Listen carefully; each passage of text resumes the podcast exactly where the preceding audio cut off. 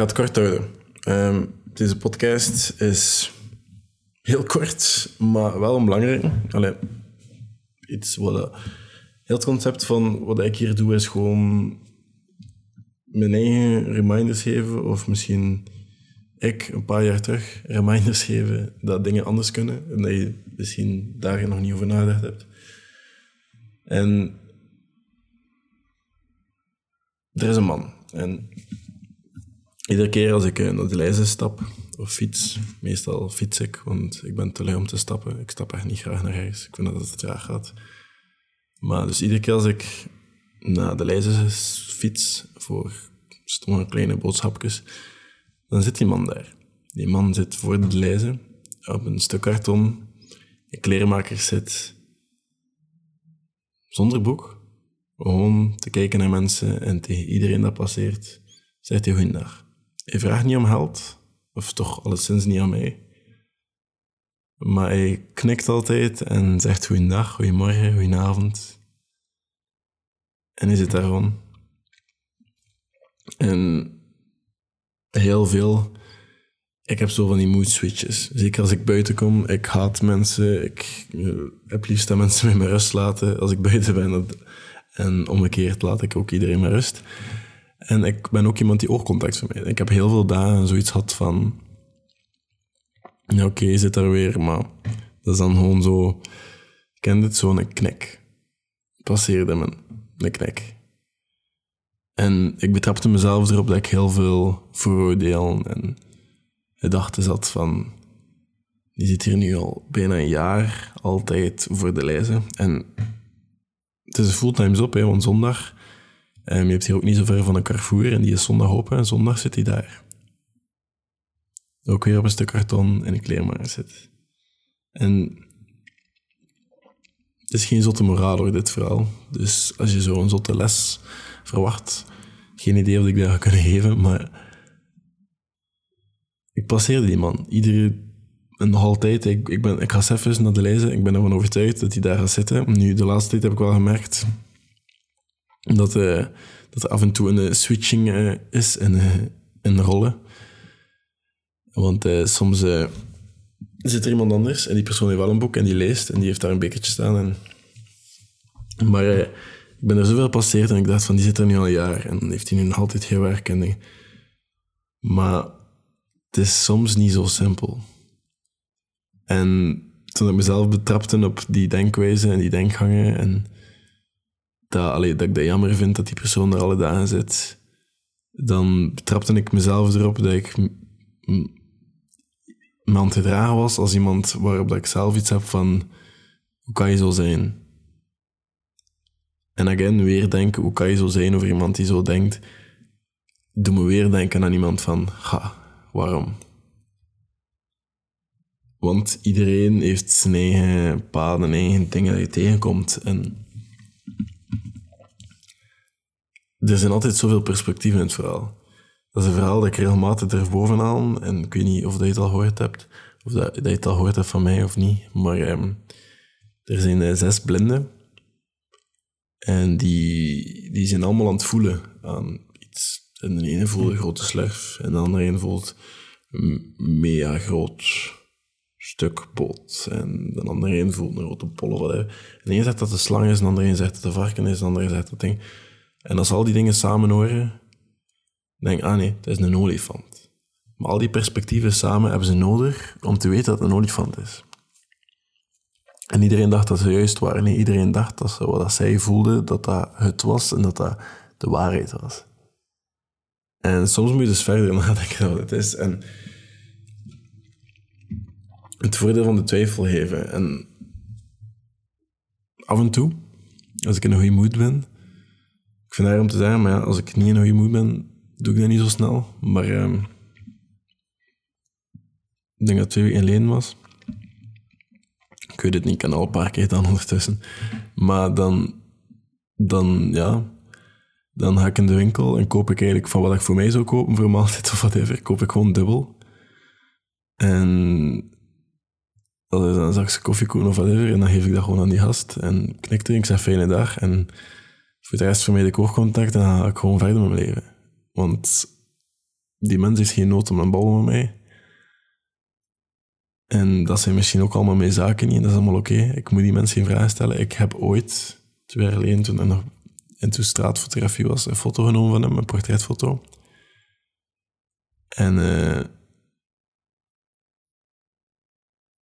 soms moet je er gewoon niks voor terug willen. soms is...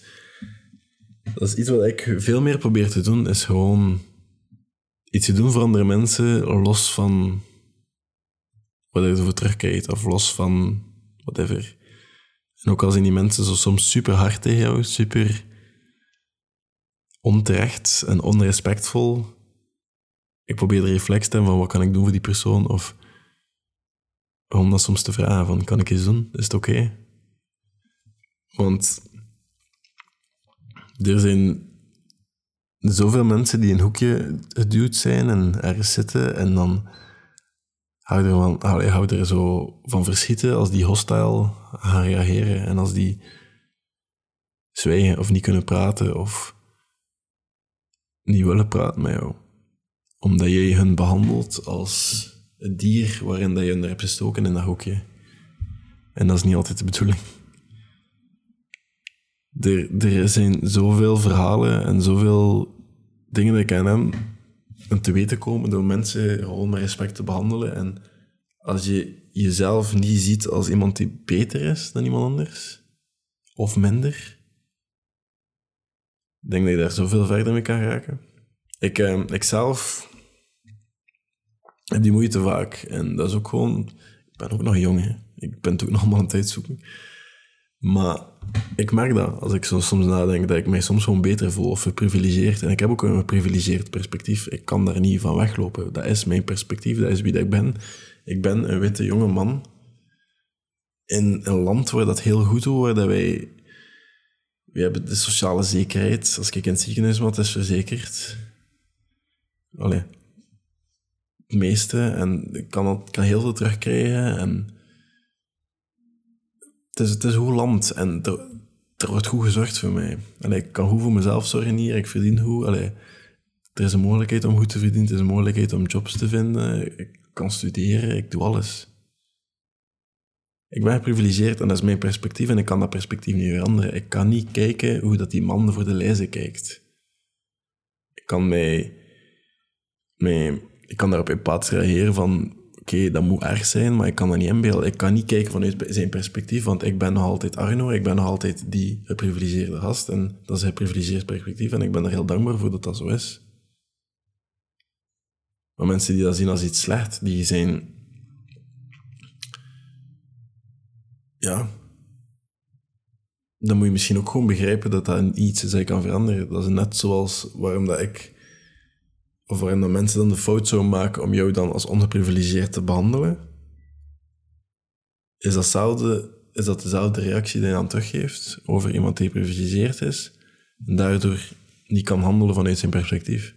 Terwijl dat, dat perspectief is, niet is wat je kan veranderen, dat is jouw perspectief. En je kan dat verbreden door te luisteren naar andere mensen. En je kan daar wijzer van worden, je kan daar meer uithalen en je kan daar jouw perspectief niet zien als het enige dat waar is, niet het enige dat juist is, en ook zien als iets misschien dat helemaal verkeerd is, en als dat fout is, dat ook gewoon durven toegeven. Dat kan. Maar uiteindelijk ga je dat perspectief, die, die scope, ga je niet kunnen veranderen, want dat, komt uit jou, en jij bent die persoon, en jij bent een geprivilegeerde persoon, en je moet er dankbaar voor zijn, je moet er heel blij om zijn, je moet er heel gelukkig om zijn, want dat gaat jouw voordelen hebben, dat geeft jouw voordelen, en daar moet je niet over liegen, dat is zo. Maar je kan dat standpunt niet veranderen. En ik kan alleen maar verbreden door te gaan luisteren naar andere mensen, door lief te zijn tegen andere mensen, door er iets voor te proberen doen en te kijken wat je kan doen. En al is dat op jouw manier, door soms een keer gewoon te luisteren. Ik denk dat we veel te weinig luisteren. Ik denk dat we veel te weinig... Ik denk dat we gewoon veel te veel zeggen en veel te weinig luisteren. We gaan altijd een mening hebben voordat we weten wat dat die mening opslaat. En we gaan dan heel veel dingen zijn over onszelf en dan... Maar dat is een ander concept. We zijn een narcistische maatschappij, maar wat, gaan we eraan doen? Het komt er eigenlijk op neer als je die man voor de lijzen ziet. Whatever dat die man voor jou kan betekenen. dat je die behandelt met liefde. En die man gaat je niet teruggeven, niet, want die, is er niet toe in staat. En je gaat daar misschien een goed gevoel van krijgen, maar dat is het ook. Dat gevoel is weg na 10 minuten. Maar dat kan jou misschien wel helpen met een stapje verder te zetten dat je lief moet zijn voor iemand dat je niet zo graag hebt. Lief zijn voor een onbekende, of iets doen voor iemand dat je niet kent en totaal niks heeft voor jou, is een goede oefening om dat te kunnen uitbreiden naar iets dat veel moeilijker is, denk ik. Maar dat is het moraal van het verhaal. Geen idee. Maar